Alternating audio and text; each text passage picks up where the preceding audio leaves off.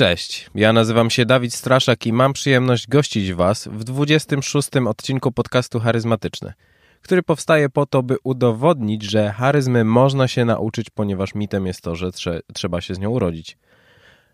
A dzisiejszy odcinek jest wyjątkowy, ponieważ otwiera on nową serię rozmów z osobami charyzmatycznymi, w trakcie których będę próbował dojść do tego, skąd ta charyzma się w nich wzięła. A gościem dzisiejszego odcinka jest Szymon Penafiel. Szymon ma ponad 12 lat doświadczenia w biznesie. Na co dzień zarządza ludźmi, projektami i procesami oraz jest doradcą i konsultantem oraz trenerem w swojej firmie Szymon Mówi. Działa, działa charytatywnie i dzieli się swoją wiedzą w programach mentor, mentorskich z ludźmi, którzy dopiero wchodzą na rynek pracy. Człowiek wizjoner, zarażający swoimi pomysłami innych. W trakcie wywiadu będę pytał Szymona o to, kiedy zdał sobie sprawę, że zarządzanie ludźmi jest czymś dla niego, jakie przekonanie było dla niego najbardziej ograniczające, jak to robić, żeby ciągnąć za sobą innych i czym jest wyobraźnia kury, jak się pracuje i negocjuje z ludźmi na poziomie zarządów wielkich firm, jak pracować nad pewnością siebie i wiele, wiele innych. Ale bez niepotrzebnych wstępów zapraszam do wysłuchania tego, czym Szymon się ze mną podzielił. Miłego podcastu.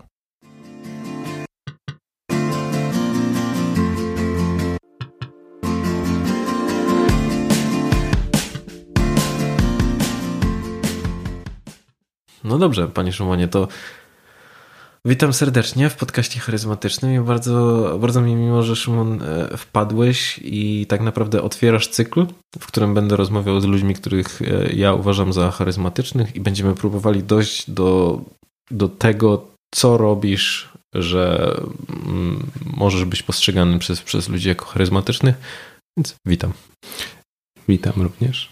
Bardzo mi miło i mm, czuję się wręcz zaszczycony, że otwieram w ogóle jakąś nową e, serię i w ogóle jest to jakiś przełom, jakaś zmiana. Mhm. Um, no i postaram się rzeczywiście, żebyś nie był zawiedziony po i mógł to wpuścić w sieć i żebyś rzeczywiście utrzymał tutaj jakiś taki soczysty content.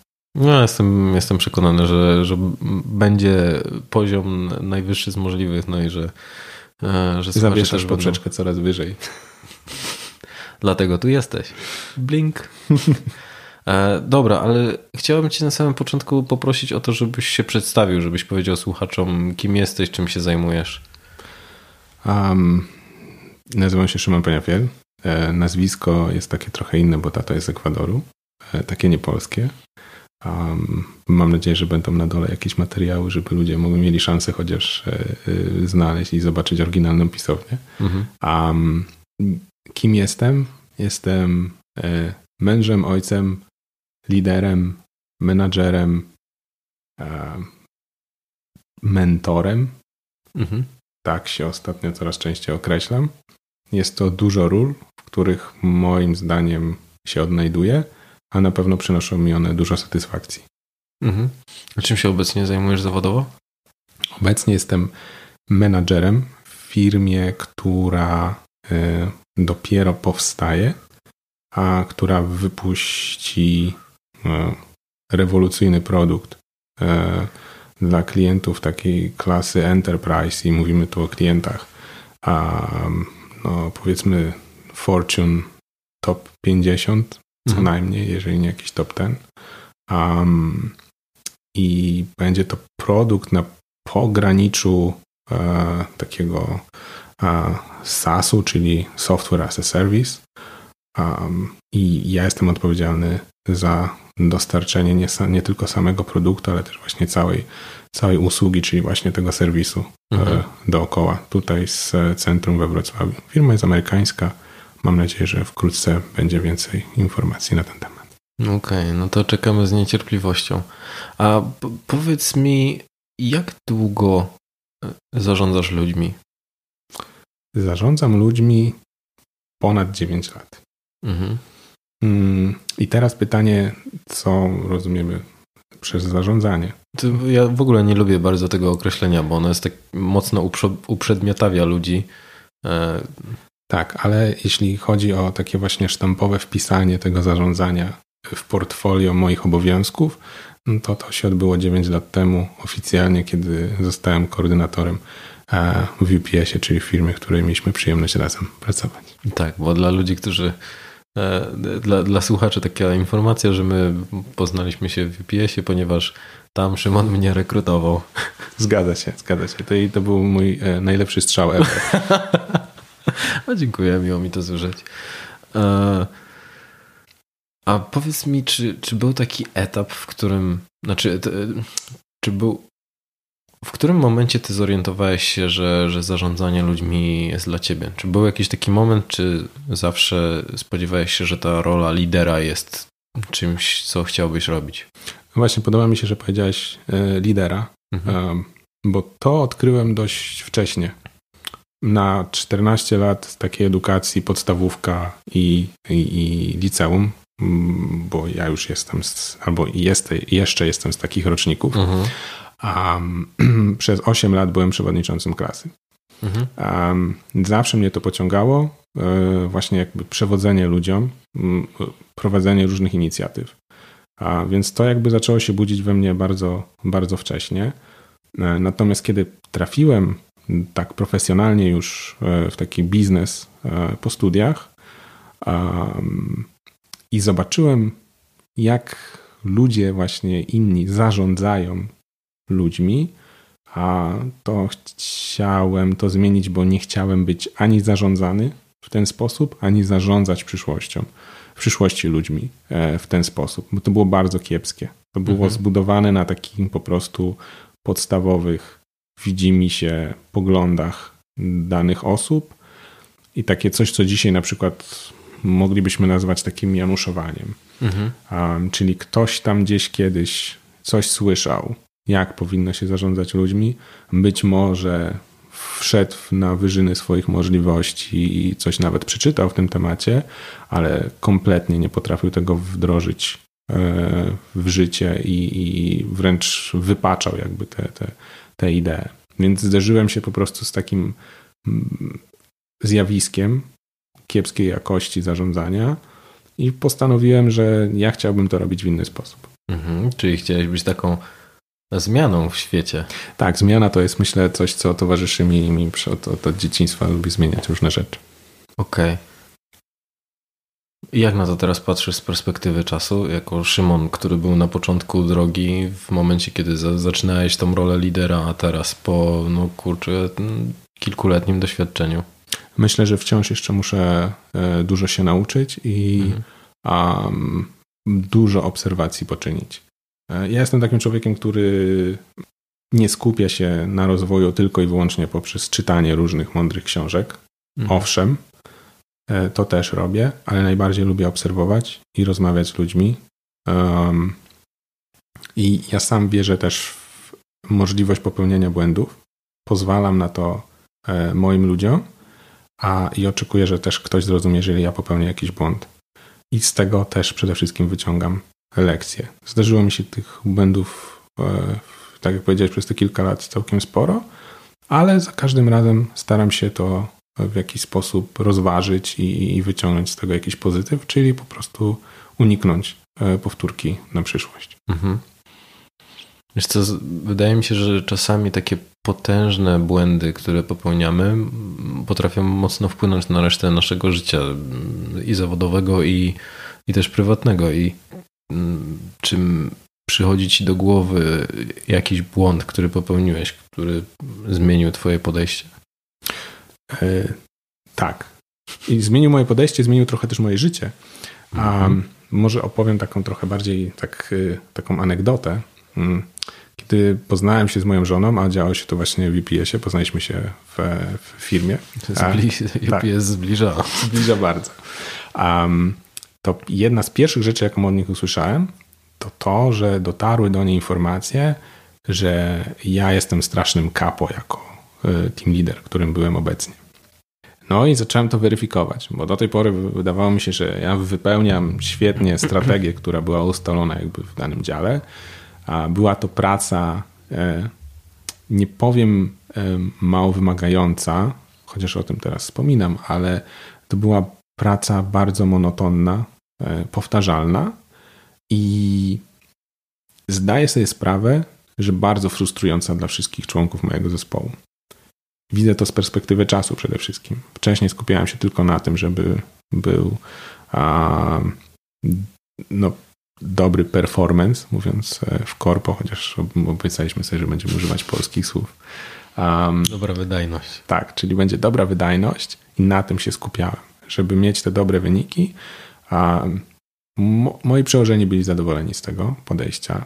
Um, założenie było też takie dość brutalne, bo tak naprawdę zakładaliśmy, że ludzie będą tam przepracowywać e, jakiś ograniczony czas i później, jeżeli będą ok i będziemy widzieć jakiś potencjał w nich, to może spróbujemy im załatwić coś w innych po prostu działach. Ale to była taka maszynka po prostu do przemielania ludzi.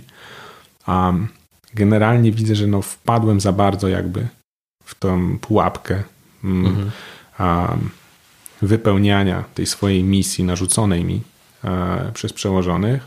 Nie myślałem wtedy tak trochę jak człowiek, tylko bardziej właśnie jak taka maszyna, jak taki menadżer.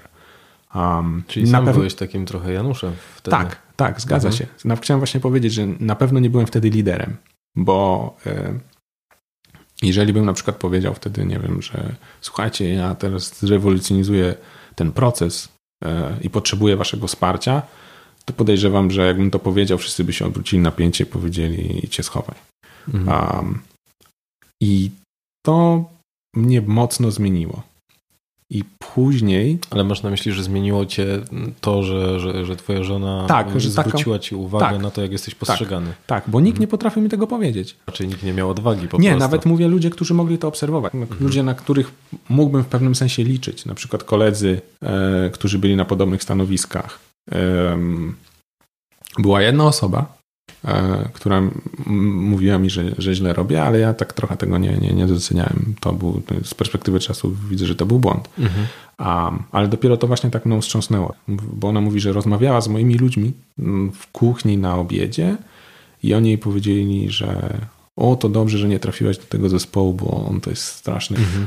Um, I tak trochę, trochę, nawet bardzo mnie to ukuło. Tak? Ja mówię, jak? Przecież ja myślałem, że kurczę, wypełniam świetnie swoją misję, robię dobrą robotę, nie?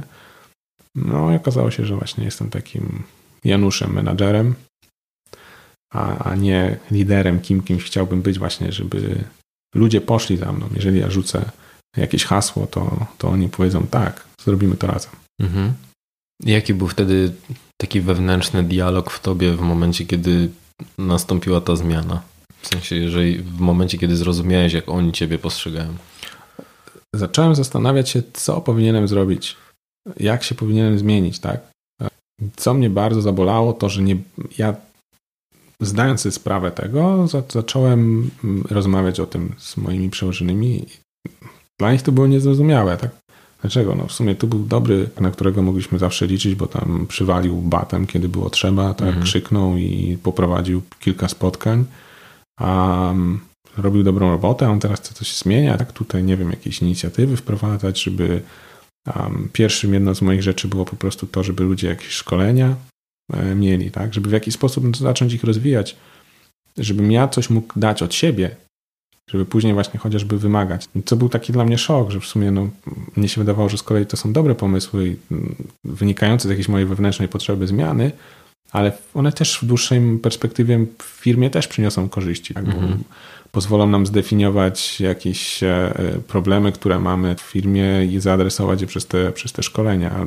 Przez to z kolei e, wpłyniemy na rozwój naszych ludzi, z których później może być lepszy pożytek niż, niż po prostu, mówiąc brzydko, przeklepywanie danych z jednego systemu do drugiego. Mhm. Bo też byli tam, tam ludzie, którzy no teraz pracują w innych firmach i to nawet na stanowiskach menedżerskich, tak? Więc dało się jakoś po prostu ich wyciągnąć. Moją rolą mhm. było wyciśnięcie z nich e, pracy, a w momencie, kiedy chciałem wycisnąć z nich, ale coś dobrego i, i jakiś taki wpłynąć na ich rozwój i zacząć dawać im szansę, no to to zostało, zostało źle odebrane. Na szczęście wszystko skończyło się moim transferem do e, działu, w którym miałem przyjemność poznać Ciebie i tam już jakieś zupełnie inne podejście było w tym temacie. No, myślę, że to też jest dobry czas na to, żeby, żebym ja mógł Ci podziękować, bo myślę, że śmiało mogę powiedzieć, że nie byłbym w tym punkcie swojej kariery, mówię o, zwłaszcza o, takiej, o tej trenerskiej części, gdyby nie ty, bo byłeś pierwszą osobą, która zgodziła się na to, żebym przeprowadził warsztat. Pamiętam, jak przyszedłem do ciebie, po prostu cały, wiesz, zlany potem w strachu przed tym, że, że odmówisz z propozycją przeprowadzenia warsztatu z wystąpień publicznych, który pamiętam, że był przesuwany trzy razy. Ja za każdym razem dzień wcześniej umierałem ze strachu, po prostu bojąc się o to, co będzie, więc skazałeś mnie na to trzy razy, ale e, koniec końców, wiesz, to, to, był, to był super początek. Ja wtedy już zacząłem wierzyć właśnie w tą filozofię, taką, którą sam sobie założyłem. To nie mhm. gdzieś wyczytałem, tylko ja po prostu uwierzy, uwierzyłem, bo do tej pory wierzę, że um, ludzie zrobią coś dla mnie, jeśli ja zrobię coś dla nich. Mhm. Um, I ja robić coś dla nich mogę na miliony różnych sposobów. Tak? Niektórzy pomyślą najprościej dać, nie wiem, podwyżkę. No, Pracowałem też w środowisku IT, gdzie w pewnym momencie tysiąc złotych w tom czy w tom, to po prostu ludziom przestaje robić różnicę, więc to mhm. też ma jakieś swoje a, granice. Natomiast myślę, że. No i są jeszcze tacy, na których to nie działa, po prostu. Tak, tak. A najczęściej ludzie szukają możliwości rozwoju, tak jak ty. E, chciałeś się sprawdzić w jakiejś roli. Dla mnie i dla firmy też to jest czysty zysk. Przychodzi ktoś wykształcony za swoje pieniądze i chce jeszcze podnosić kwalifikacje innych pracowników, no, byłbym potężnym ignorantem, gdybym po prostu e, nie spróbował dać ci wtedy szansy, nawet gdybym był wtedy właśnie takim e, Januszem menadżerem. Mhm. Będąc albo chcąc być, czy dążąc do bycia e, Szymonem liderem, dla mnie było naturalne, że po prostu powinienem dać ci szansę, mhm. bo, bo wiedziałem, że warto w ciebie inwestować. Wtedy już patrzyłem jakby z innej perspektywy. Ale mimo wszystko dziwi mnie, że ciągle jest właśnie takie podejście wśród wielu e, liderów, e, kiedy e, każdy myśli właśnie tylko takimi czysto e, e, kategoriami, e, jak tu zmonetyzować powiedzmy pracownika, jak z niego wycisnąć. I nawet jeżeli ktoś dałby ci szansę, ale z takich pobudek to nie o to powinno chodzić. Mhm. Jak to zrobić, żeby pociągnąć za sobą ludzi? No, myślę, że na to pytanie jest e, wiele odpowiedzi. No, czy co, pytam o Twoje podejście? Tak, co, co, co ja się staram robić, a, a, to zawsze e, po pierwsze pokazać ludziom, a, że warto na mnie polegać obiecując im rzeczy, które rzeczywiście są w moim zasięgu, które mogę dowieść, mhm. a jeżeli nawet tego nie zrobię, to przekazać im rzetelną informację zwrotną, dlaczego tak się stało. To prowadzi do tego, że budujemy takie zaufanie między sobą, bo mogą wyjść pewne sytuacje, a inne wydarzenia mogą nie mieć miejsca, są jakieś czynniki zewnętrzne, wewnętrzne i tak dalej. Nie będziemy się rozwodzić na ten temat. Natomiast po prostu czegoś nie uda nam się dowieść obiecanego. Jeżeli ludzie wiedzą, że starałeś się, jeżeli wiedzą, że zrobiłeś wszystko, co możliwe, bo dajesz im tą informację, informujesz też ich na bieżąco, tak? Bo to jest właśnie potęga informacji zwrotnej, kiedy ona jest udzielana na bieżąco. Jeżeli regularnie mhm. e, zdajesz e, jakiś raport z tej, z tej, nie mówiąc update, e, mhm. jakiś raport z postępów, Um, no właśnie, bo to jest bardzo ciekawe, bo jak czytałem twój artykuł, to tam jest zdanie, że je, e, zastanów się, jak często robisz, dajesz informację zwrotną i rób to jeszcze częściej. Tak. Więc jakby wychodzisz z założenia, że tą informację jakby nawet bombardować, że tak powiem, ludzi, tak. ludzi tym. Powiedziałbym wprost, że cała skuteczność lidera jest oparta na komunikacji. Jeżeli ona jest na czas, no to tak naprawdę bardzo niewiele zostaje do poprawy. Wtedy można dociągać takie techniczne rzeczy, typu właśnie mm, forma i e, takie przekazywania takiej informacji. Natomiast ważne, żeby to było e, na czas, bo myślę, że takie rzeczy wtórne, typu forma tego, jak to robić, E, niektórzy powiedzą tak, wystarczy, jak ktoś robi dobrą robotę, wystarczy poklepać po ramieniu, nie wiem, czy jak ktoś robi źle, no to tam można z nią porozmawiać na jakimś one-to-one i tak dalej.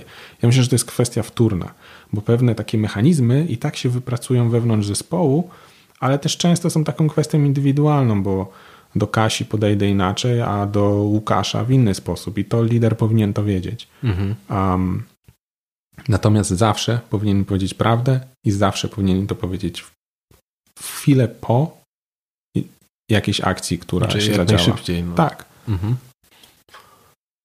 Okej. Okay. Czyli na samym początku mocno zwracasz uwagę na takie budowanie za, zaufania przez e, słowność, bo wspomniałeś o tym obiecywaniu. A, I pojawiła się we mnie taka obawa, bo ja na przykład boję się obiecywać e, swoim ludziom czegokolwiek. Z tego względu, że przychodzi mi taka sytuacja do, do, do głowy w momencie, kiedy rozwiązywano jeden z działów i zaproponowano dziewczynie, jakby brała udział w rekrutacji do, do działu, w którym na, na tamten czas byłem. I ona zapytała mnie, Dawid, czy ty mi obiecujesz, że ten dział nie zostanie rozwiązany tam w przeciągu trzech miesięcy, bo ja się po prostu boję tego i nie chcę mm. przynosić. Ja mówię, tak, obiecuję ci, gdzie za dwa miesiące został rozwiązany. I ona mówi, i co teraz? Nie? W sensie mm. nie było to w żaden, w żaden sposób zarzutem, tylko um, śmiejąc się. I jakby rozmawiałem z wieloma liderami na temat kwestii tych, tego obiecywania.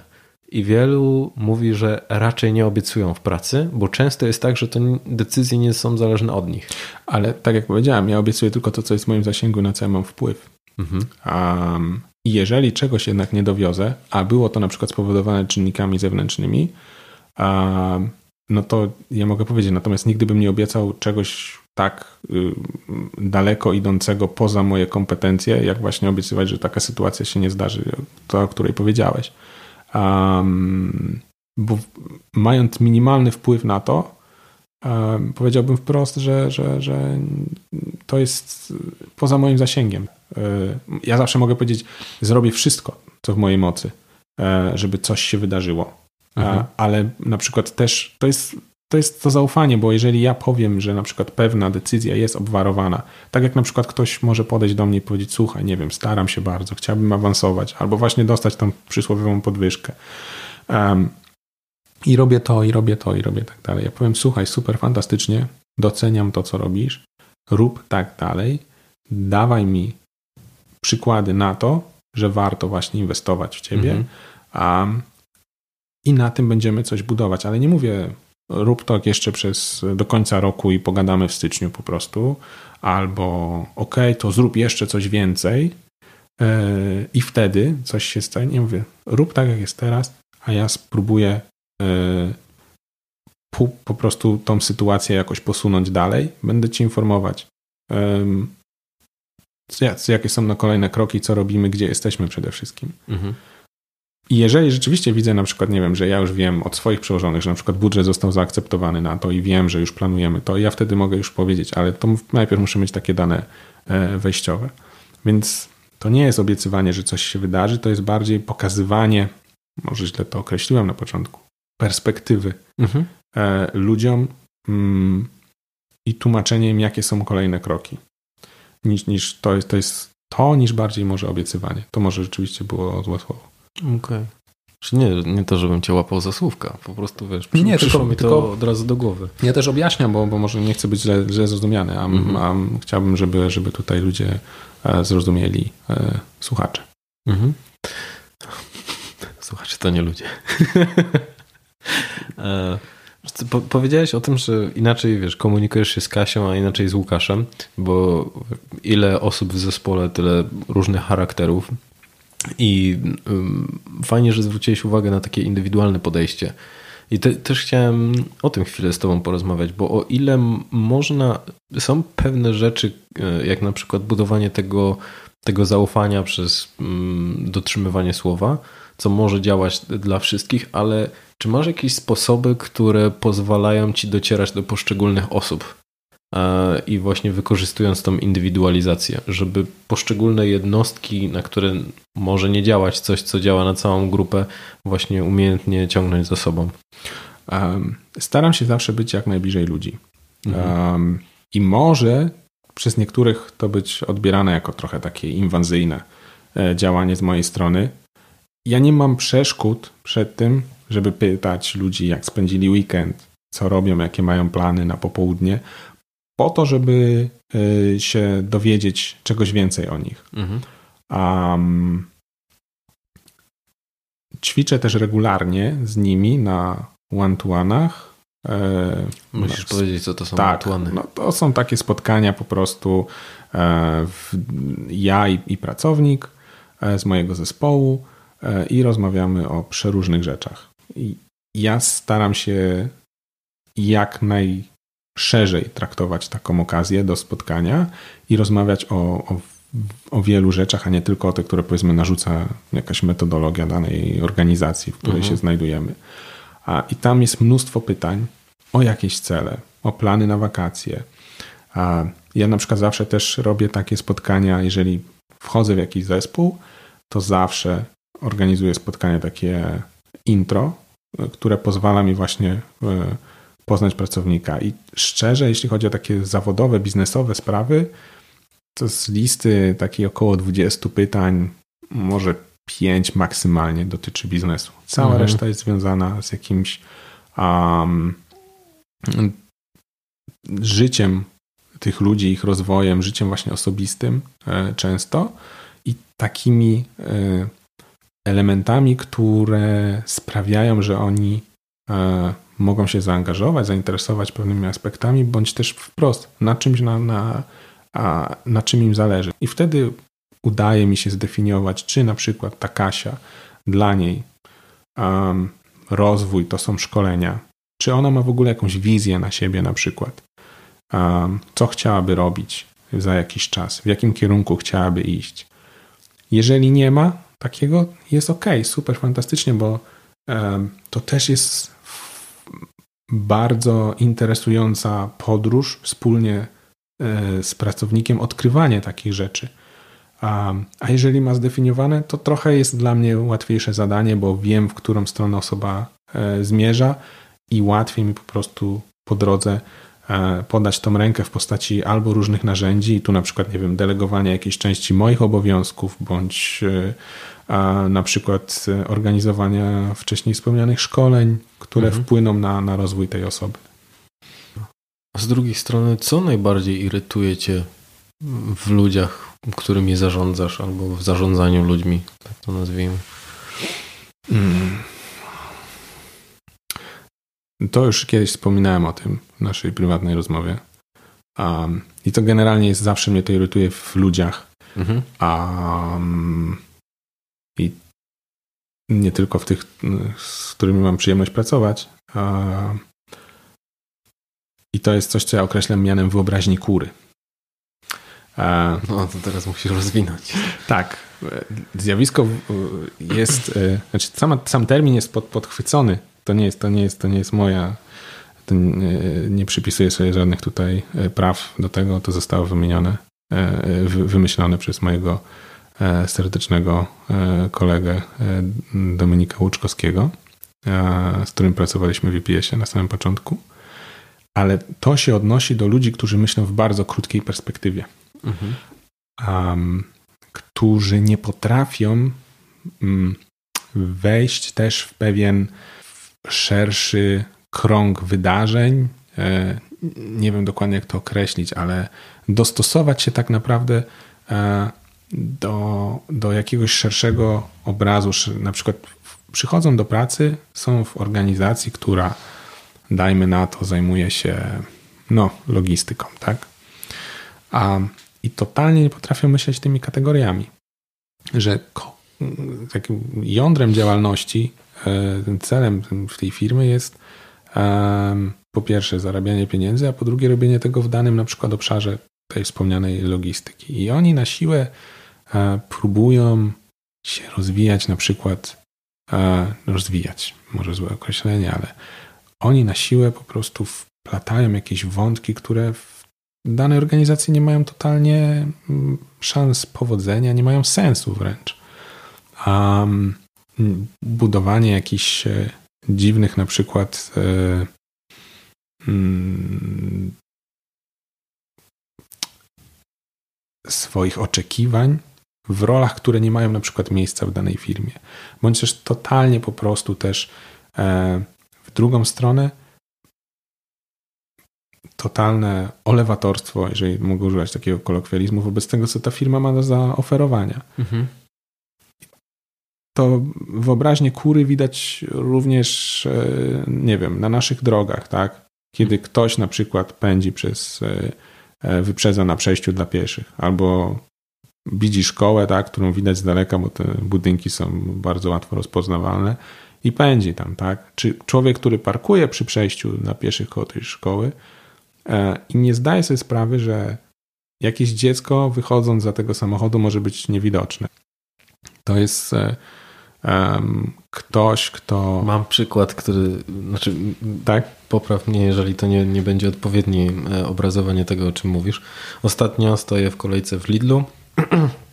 Facet przede mną wykłada mm, na taśmę produkty, no i stawia dwie e, dosyć potężne butelki, już nie pamiętam czy to było wina, ale jakiegoś alkoholu w, no przynajmniej litrowej butelce. E, I one zaczynają się chwiać w momencie, kiedy tak. taśma rusza. I one wiesz, prawie się wywracają z takim no, dosyć niebezpieczeństwem, że, że mogą się rozbić i zalać absolutnie wszystko. E, na to kasjerka zwraca uprzejmie uwagę, czy, no, czy mógłby pan to mm, po prostu położyć, żeby to się nie, nie wywróciło. Mówi, to pani może mi to, bardziej pani to wywróci, jakby ruszając tą taśmą. Czyli tak, jakby tak. skupianie się tylko i wyłącznie na tym, że ja wykonałem jakąś czynność, ale nie biorę mm, pod uwagę, w jaki sposób ona może wpłynąć na otoczenie. Tak, no właśnie o, o, o, tym mówię. Dokładnie to, to, to jest to i bardzo fajny przykład na określenie tego, oprócz tego powiedzmy związane z ruchem, z ruchem drogowym. Mhm. No w pracy to się objawia też tym na przykład, że mamy taką sytuację, że będziemy się certyfikować e, w ISO dotyczącym bezpieczeństwa danych i e, są ludzie, którzy no, pomimo ciągłej komunikacji w tym temacie mają problem ze zrozumieniem, że to nie chodzi tak naprawdę o ten certyfikat, tylko to chodzi o to, żeby nasz klient miał poczucie, że w miejscu, w którym robi swój biznes i w którym są jego dane, że one są bezpieczne. W momencie, kiedy wyskakują pop-upy na stronach o GDPR-ze, zwanym tudzież lokalnie RODO e, i jakichś e, ciasteczkach, cookiesach. Każdy się obrusza na to, że teraz musi klikać ileś jakiś zgód i tak dalej. Mhm. I, albo, że o, gdzieś tutaj znowu chcą moje dane na jakimś portalu, cokolwiek chcę zrobić, to teraz każdy po prostu wyciąga. I co oni później z tym robią? Więc doświadczając tego tak naprawdę, to jest ten przykład z, z tym kolesiem, z tymi, z tymi butelkami.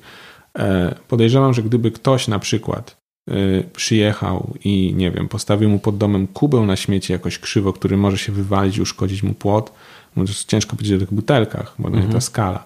Albo na przykład pokładł mu butelki, nie wiem, e, na samochodzie i tak dalej. Czy ta osoba, która zaparkowała blisko, ale okazuje się, że przyjechała po swoje dziecko do tej szkoły i ono wybiega, mhm. widząc na przykład tego rodzica z tej szkoły, no mając takie same doświadczenie, nie potrafimy tego przełożyć na y, inną rzeczywistość. To jest właśnie to, co, co, co określam tym, Czyli tym mianem. spojrzenia z innej perspektywy. Tak, tak, dokładnie. Z perspektywy koguta. Z perspektywy koguta, tak. No bo kura jest powiedzmy takim bardzo sympatycznym e, e, zwierzątkiem, chodzi sobie, dziubie sobie taki, ma ten jakiś sektor swój, nie wiem, tego kurnika e, czy tego trawnika. Ja mam na, na myśli tutaj takie szczęśliwsze kury, które chodzą sobie jeszcze gdzieś tam u jakiejś babci, gdzieś po mhm. gospodarstwie, a nie te hodowane przemysłowo, bo one to już podejrzewam są pozbawione już wszelkich jakichś uczuć. E, no oczywiście nie ze swojej winy, bardzo mi ich szkoda.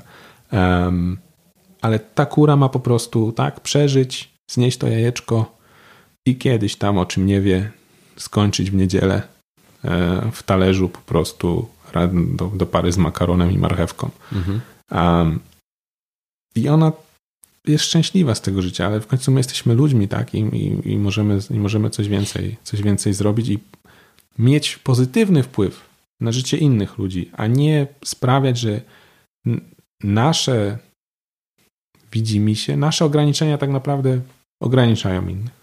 A jak próbujesz zwalczyć z taką kurzą wyobraźnią?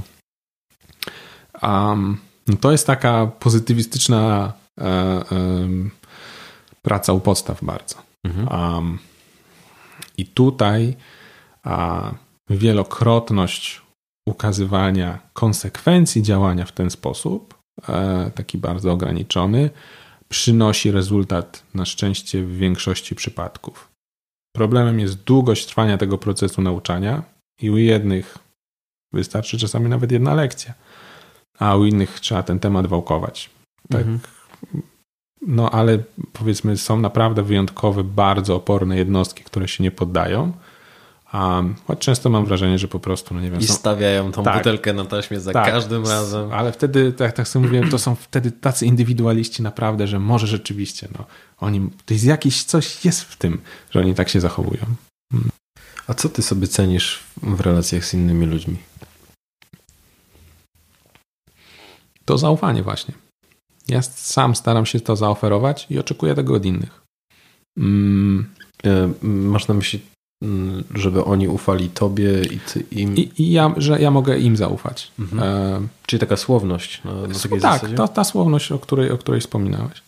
Um, myślę, że to jest podstawa do budowania całej relacji międzyludzkiej. Zaufanie. I czy to jest życie prywatne, czy to jest e, biznes, mm, to jest e, to, co mieliśmy dzisiaj, ten temat e, z tymi umowami. E, to się przejawia na każdym poziomie i, i na każdym etapie naszego życia. Um, poczucie, że możemy komuś zaufać i widzimy, że ta osoba cały czas e, nas nie zawodzi, jest bardzo budujące i w, przynajmniej w moim wypadku sprawia, że, że widzę, że, że ma sens właśnie inwestowanie w tą osobę i też, że to moje. To jest tak trochę jak z uczuciem, moim zdaniem. Że to moje uczucie, które ja oferuję, jest odwzajemnione. No tak mhm. tak trochę, nie wiem, już górnolotnie mówię, że tak trochę jak z tą no, miłością. Pięknie. A, ale jeżeli ja oferuję to zaufanie, to jest super, jeżeli ktoś potwierdza to, że to jest dobry krok i odwzajemnia to. Mhm. Wiesz co, jeszcze chciałbym wrócić do twojej y, przeszłości i czasami mam wrażenie, że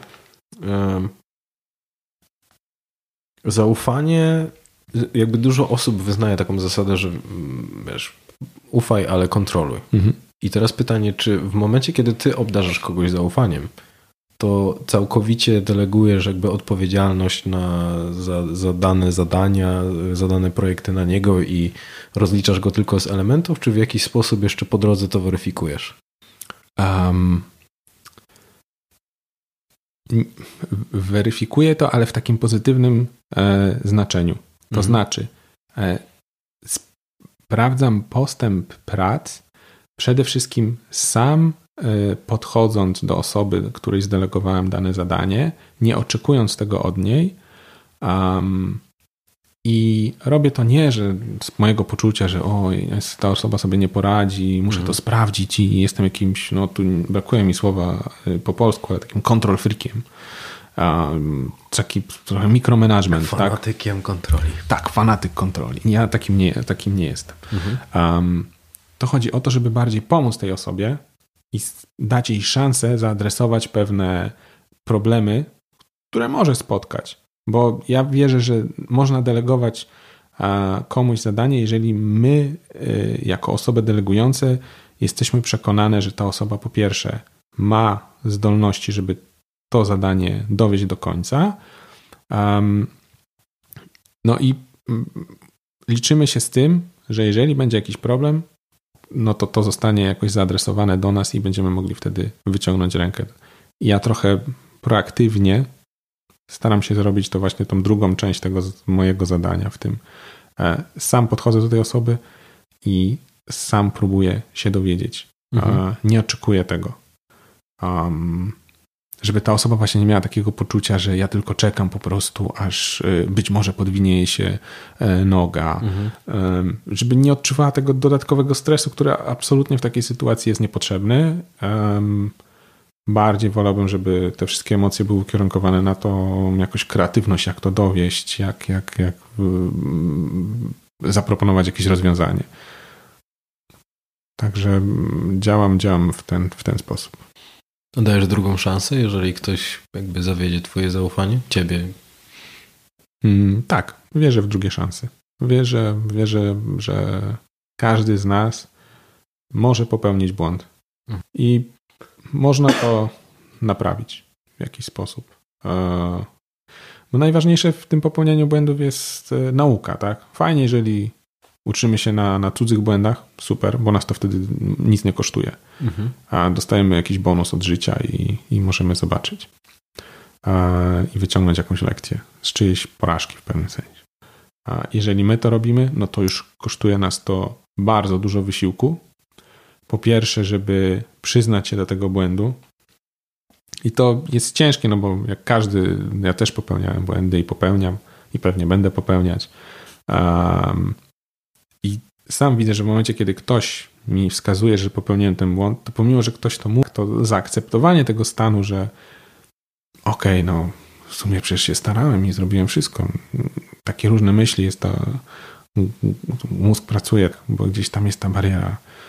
A, Produkujesz wymówki, tak, jakieś takie usprawiedliwienia tak, tak. No, Przechodzimy przez te fazy, myślę też e, jakiejś tam akceptacji do końca, żeby, e, żeby do tego dojść, do tego momentu. Um, I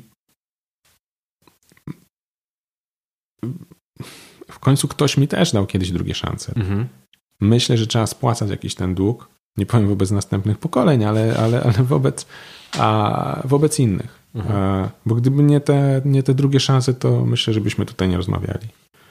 Um, bo ty też mogłeś na przykład powiedzieć, no nie, odwoływanie trzy razy to porażka, idę gdzie indziej po prostu. To nie jest e, lider, tylko Janusz.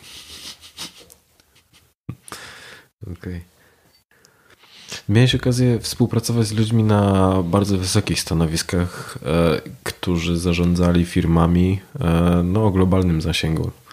I to byli ludzie, którzy na swoim biurku, ich, nazwy ich stanowisk e, zaczynały się od CZEF, czyli nie wiem, czy w polskim to odpowiednikiem jest prezes, członek tak, zarządu, tak? tak?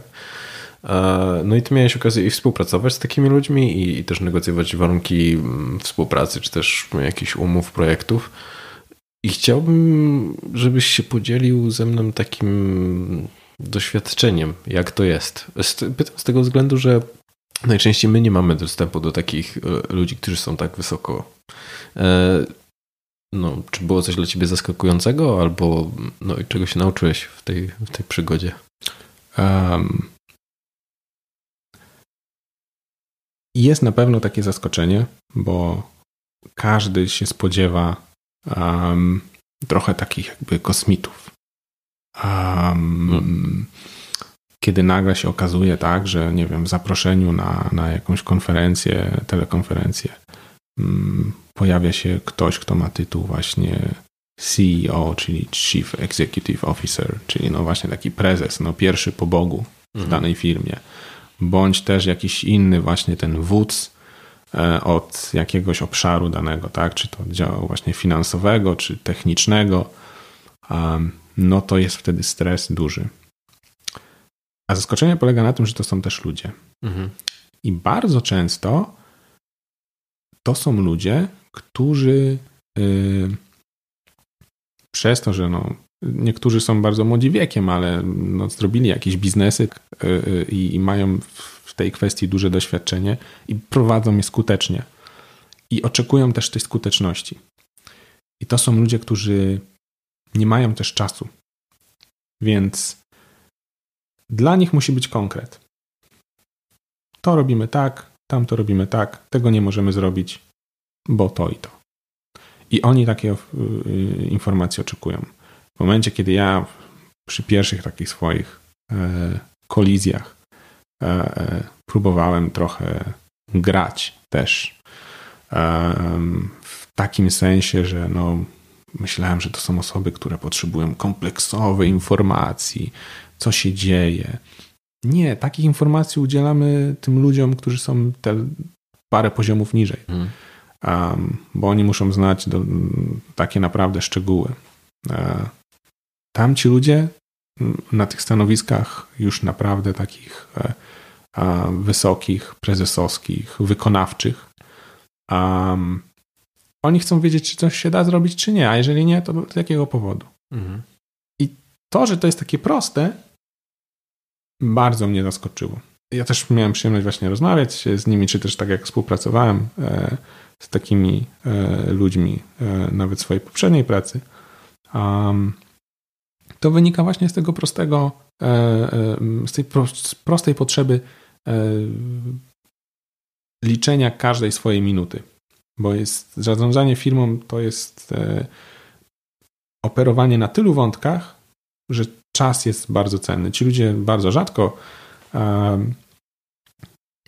poświęcają, myślę, mniej niż 10 godzin swojego życia dziennie. Mhm. A więc dla nich każda minuta jest bardzo cenna. Tak, I... Czyli każda minuta zmarnowana na konferencji w pracy to jest minuta mniej z jego prywatnego życia, można tak naprawdę powiedzieć. Tak, albo z y, minuta mniej, którą mógł poświęcić na mm, inną rozmowę, która mogłaby na przykład, nie wiem, wystrzelić jego biznes w kosmos, bo, bo nie wiem, spóźnił się przez to na przykład na kolak, mhm. z, y, no, na tą telekonferencję. Z kimś, z którym mógł zrobić właśnie umowę jakąś podpisać korzystną dla, dla swojej firmy. Także no to jest ważne, jeżeli ktoś będzie miał przyjemność E, słuchaczy e, współpracować z takimi ludźmi, a nie miał wcześniej tego doświadczenia, no to trzeba bardzo racjonalnie myśleć, takie już e, podpowiedzi i kalkulować czas tych osób i mówić im też wprost, że ze względu na to, że doceniamy ich czas, skupmy się na tym teraz tak i mówimy konkret, reszta na przykład w, nie wiem, w Keynote czy w PowerPoincie, którym tam podeślemy żeby oni na przykład później, tak, bo to są też ludzie, którzy operują bardzo często na, na, na liczbach, mhm. mają jakieś dane o produktywności, o dochodowości danych przedsięwzięć. Jeżeli widzą na przykład, że nasza współpraca e, nie przynosi im oczekiwanych zysków, to oczekują od nas, że zaproponujemy im coś, co zwiększy e, ten zysk, a nie będziemy próbować im tutaj sprzedać jakichś zaklęć i że mm, poprawimy naszą współpracę w, w kategoriach y, jakichś y, takich y, no powiedzmy niepieniężnych, tak? Mhm. Bardzo często, jeżeli negocjowaliśmy jakieś umowy um, jako firma e, i przyszło mi rozmawiać właśnie z ludźmi na takich wysokich poziomach, to pierwsze, e, oni są też bardzo bezpośredni. I na przykład było tak, że mieliśmy tyle i tyle problemów z waszym produktem. Teraz płacimy za ten produkt, dajmy na to, nie wiem, tysiąc dolarów. Um, taki, e, to są totalnie wymyślone e, kwoty, żeby nie było później żadnych powiązań. Um, ale na przykład nie dowieźliście tego i tego, co tam jest w umowie, albo nie wiem, czekaliśmy dłużej na rozwiązanie pewnego problemu, dłużej niż to jest na przykład SLA, czyli Service Level Agreement, czyli takiej części składowej kontraktu określającej um, w jakich terminach na przykład dane kwestie mają być rozwiązywane, albo z mhm. pomocą jakich narzędzi i tak dalej, i tak dalej. I taka osoba mówiła do mnie, no fajnie Szymon, ja was lubię, y, no fajny macie ten produkt, y, robi się z wami dobry biznes, ale ja tego już nie mogę robić za 1000 dolarów. Ja chcę y, zniżkę i co ja mogę zapłacić, to 950. Nie? No, z mojej strony, no to porażka, tak? No bo mhm. jakby co jest określony tam ten miesięczny dochód, tak? Na podstawie na przykład takiej jakiejś subskrypcji um, był rozliczany, no i teraz spada o te 50 dolarów rocznie na przykład, czy tam miesięcznie. Um, no i teraz, i teraz trzeba kombinować, tak? I to, że ja mu powiem, słuchaj, nie wiem, odpalę ci ileś tam na przykład jakichś e, dodatkowych narzędzi, mm, to nie zadziała. Trzeba poznać też tych trochę ludzi i zobaczyć właśnie, jak oni myślą, na czym polega ich biznes przede wszystkim. Podejście do nich w momencie, hej, wiesz, mamy na przykład takie fajne narzędzie, wasz biznes bardzo by na tym skorzystał, bo to, to i to. Um, wprost przyniesie wam po prostu jakiś zysk, więc dostajesz je ode mnie po prostu gratis na przykład na e, jakiś określony czas. Wypróbuj sobie, zobacz, że, że to działa um, i trzymamy się tej kwoty 1000 e, dolarów I jak sobie wypróbujesz, to mi powiedz, a ja ci wtedy po prostu załatwię tą zniżkę na ten nowy produkt. Mhm. I bardzo często takie podejście kończyło się sukcesem, bo ludzie ten tysiąc dolarów i to 950 to może nie jest jakaś tam powiedzmy dla nich wielka, wielka różnica. Byli w końcu zadowoleni z tego, z tego produktu, z tej współpracy też, czyli jakby z usługi samej, którą świadczyliśmy.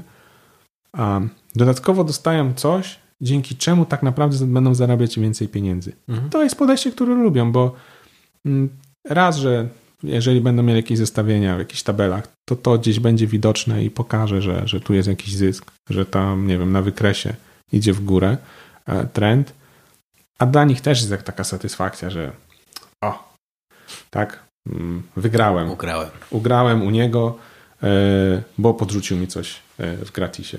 No i tak trzeba, myślę, myślę, podchodzić do tych ludzi, żeby po prostu dawać im szansę na zrobienie jeszcze kolejnych, kolejnych pieniędzy. Mhm. Bo o co wchodzi tak w biznesie. W przypadku rozmów z ludźmi, którzy są na tak wysokich stanowiskach, wydaje mi się, że bardzo ważne to posiadać do tego odwagę.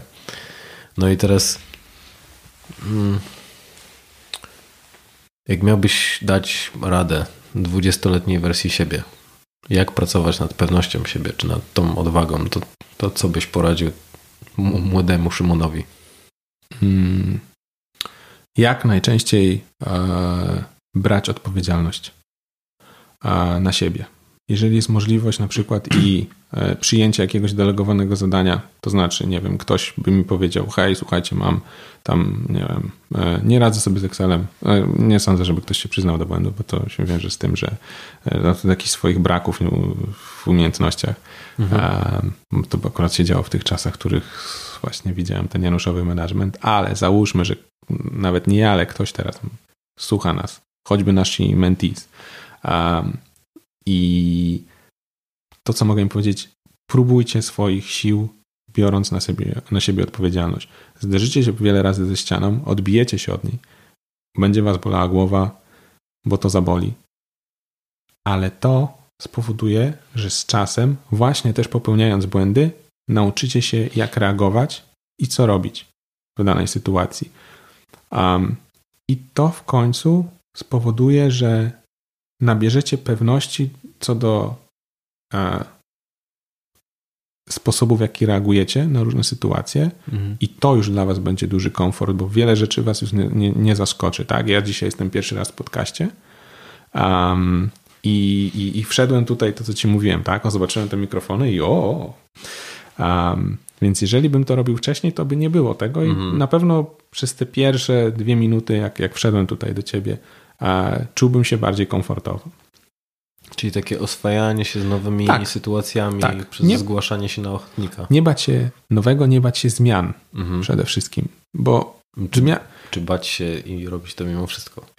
Um, no, no tak, w sensie nie, nie, brać, mhm. nie, nie bać się bra, e, brać udział w zmianie, mhm. brać udziału w zmianie. Mhm. Okay. Um, że to, że może to przynieść jakiś pozytywny skutek, bo z czasem przyniesie, tak jak mówię, odbijamy się od tej, od tej ściany wielokrotnie, ale koniec końców będziemy mieli ten komfort, że dla nas wzięcie na siebie dodatkowej odpowiedzialności to będzie pryszcz. Mhm. I wtedy myślę, nie wszystkie drzwi, ale na pewno dużo stoi przed, przed taką osobą otworem, bo samo to na przykład, żeby zaaplikować na jakieś inne stanowisko, które jest powiedzmy wyżej, to też jest wyjście z tej oklepanej już strefy komfortu. Mhm. Um, ale takie osoby, które już brały na, sobie, na siebie jakąś odpowiedzialność, tak naprawdę z tych zakresu obowiązków na tej nowej pozycji robi, nie wiem, nawet jedną na dziesięć, to już jest jakiś punkt wyjścia. Um, więc y, doradzam każdemu y, szukanie, swoich, szukanie swoich szans. A bo przez to też, mając nowe obowiązki, to jest ta druga rzecz, którą otrzymujemy, wzbogacamy swoje umiejętności. Bo żeby zrobić coś, co na co dzień nie należy do naszych obowiązków, jak coś nowego, musimy się tego nauczyć. I czy to będzie jakaś na przykład tabelka w Excelu, czy to będzie przygotowanie jakiejś prezentacji, czy udział w jakiejś telekonferencji z klientem, zawsze doskonalimy swoje umiejętności i taki swój narzędziownik, bym powiedział po polsku. Um, więc obok, o, o, oprócz tej takiej powiedzmy e, pewności siebie, dostajemy po prostu konkret w postaci nowych umiejętności. Mhm. Na, na, swoich szkoleniach też bardzo często mówię, że jednym z charyzmatycznych nastawień jest y, ta umiejętność zgłaszania się na ochotnika do rzeczy, do których czasami ludzie nie chcą się zgłaszać. Bo nawet w momencie, kiedy my nie wiem, nie odkryjemy dzięki temu pasji swojego życia, to przynajmniej dowiemy się, czego nie, nie chcemy robić, albo co, co nam nie odpowiada. Racja, tak.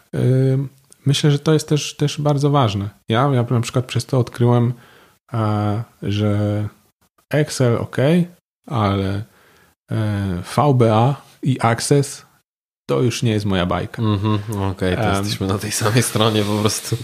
Czy po tej um, samej stronie. Chociażby, chociażby to, tak?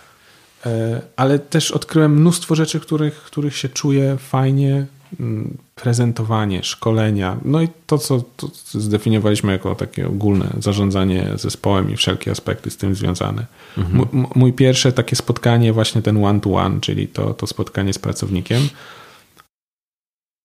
to było coś, co, co, co było nowe, ale no, sam, to, sam, sam to zaproponowałem. Później na przykład w innych filmach nawet y, próbowałem zmieniać ten proces nie tylko dla mnie, ale też dla innych, żeby narzucić jakieś standardy, które wiedziałem, że z mojego doświadczenia wypalają e, e, i działają, tak? Są, jakaś ta skuteczność jest, jest duża i a samo to, żeby zaproponować pewne rozwiązania swoje, to też jest jakaś nowa sytuacja, tak? Mhm. Też zachęcam do tego, żeby wyjść i powiedzieć, hej, a ja mam pomysł, żeby zrobić to tak. Um, bo ja bardzo doceniam takich ludzi i chciałbym, żeby każdy trafił na kogoś takiego jak ja, akurat pod tym względem. Żeby ktoś powiedział, to super, fantastycznie, Kasiu, Kaszu, że macie na to pomysł. Siadamy i spróbujmy to po prostu teraz ogarnąć. E, ten wasz koncept, ubrać to w jakieś ramy, a nie wiem, zrobić tak jakiś projekt, cokolwiek, e, bo na tym by wtedy polegała to, to, to rola lidera. Pomóc tym ludziom spełnić się w tej trochę, trochę albo całkowicie dla nich nowej roli, bo mam już jakieś takie doświadczenie i chciałbym tego oczekiwać, że właśnie na swojej drodze w wieku tych 20 lat, jak ja przyjdę z pomysłem i powiem, hej, słuchajcie, um, po co my mamy przepisywać z Excela to na kartkę i liczyć na kalkulatorze, jak nasi koledzy z Hiszpanii czy z Portugalii, którzy tak robili? To ktoś powie, o, super, fantastycznie, wiesz to, ja wtedy nie znałem Excela. E, to wiesz co, to nie wiem, rozrysuj mi nawet na tej kartce, jak ty byś to widział, co by się tam gdzieś mogło liczyć i razem usiądziemy i ja ci pokażę, bo ja znam tego Excela, to ja ci pokażę, jak to możesz robić, nie? No okej, okay, dobra, to mm, no spoko, to zrób coś i, i, i, um, i to pokażesz, nie? I co z tego wyjdzie. No i to dla mnie był taki ból, bo ja musiałem szukać, wiesz, y, te kogoś, kto znał tego Excela, żeby mi tu pomógł mhm. to, to przełożyć. Dla mnie to była totalna nowość. No, ja, ja skończyłem historię, tak? Nie powiedziałem na początku, że jestem też historykiem. Um, I ten Excel, pierwszy raz go na, na, na studiach informatyka na Uniwersytecie Wrocławskim e, bardzo kocham tą uczelnię, ale przynajmniej w moim wypadku to, to był duży niewypał. E, więc na pewno nie nauczyłem się tam Excela, więc przychodząc do, do, do, do, wielkiej światowej organizacji, jaką jest UPS, E, moja wiedza była w tym temacie zerowa. Mhm. Bardzo bym docenił, gdyby ktoś, nawet jeżeli sam nie umie, to właśnie to, co dobry lider by zrobił. Lider nie jest od tego, żeby być jakimś omnibusem i wiedzieć wszystko, ale lider jest od tego, żeby prowadzić tych swoich ludzi. I jeżeli ja nie mogę kogoś doprowadzić do jakiegoś punktu, to powinienem krzyknąć do kogoś, kto może to zrobić: hej, słuchaj, chodź i, i, i i, i pomóż po prostu dojść tej osobie. No to bardzo obrazowo, tak? Ale mm, w tej sytuacji to by polegało na tym, słuchaj, wiesz, no nie umiem w Excela, ale y, znam tam tego Łukasza i on sobie z tym radzi. Zgadam was razem, usiądziemy w trójkę, a później wy już sobie razem będziecie pracować nad tym. Ale dać jakąś pomoc, jakieś narzędzie. Um, ja tego nie dostałem, ale mimo to Właśnie to jest jedna z tych porażek, to odbicie się od tej ściany. Mhm. Róbcie to dalej, e, bo to naprawdę popłaca. Mam taką historię z cyklu inspirujących. Mm, pamiętam jak za młodu, jeszcze w Katowicach, spotkałem faceta, który e, jakiegoś takiego starszego jego mościa, który gdzieś zaczepił mnie e, w, w takich jeszcze starożytnych centrach handlowych. tak. E, I, no i zaczął, jak to zwykle jest ze starszymi jego, jego mościami, on zaczął mi opowiadać historię swojego życia. No i był jakimś takim, on siebie określał jako prostego mechanika, który zwiedził praktycznie cały komunistyczny świat w swojej młodości. No i opowiadał o tym, że był w Azji, w Afryce i jakby na potwierdzenie tego wszystkiego zaczął wyciągać takie legitymacje, przepustki do, do poszczególnych krajów. Ja byłem, wiesz, tam w wieku 18 lat pod ogromnym wrażeniem. No i pytam go, w jaki sposób on to zrobił. I on rozgląda się na boki, na lewo, na prawo. Dam ci jedną radę. Zawsze, ale to zawsze Zgłaszaj się na ochotnika jako pierwszy. I wydaje mi się, że, że to fajnie podsumowuje to, o czym mówisz. Tak, tak. Bardzo, bardzo, bardzo się, się z tym zgadzam. Zawsze powinniśmy szukać swojej szansy i zawsze powinniśmy być w tym pierwsi. Bo jeżeli nie my, to jest na nasze miejsce wielu, którzy też mogą stwierdzić, albo którzy słuchają na przykład tego podcastu i powiedzą, o Dawid i Szymon powiedzieli, żeby się zgłaszać, to ja też się zgłoszę, więc walczymy o ułamki sekund w tym momencie, tak, na następnym mm -hmm. jakimś spotkaniu, gdzie będzie jakaś inicjatywa do podjęcia. Ale, ale to jest właśnie to. Spróbujmy mm -hmm. być tymi pierwszymi. Dobra.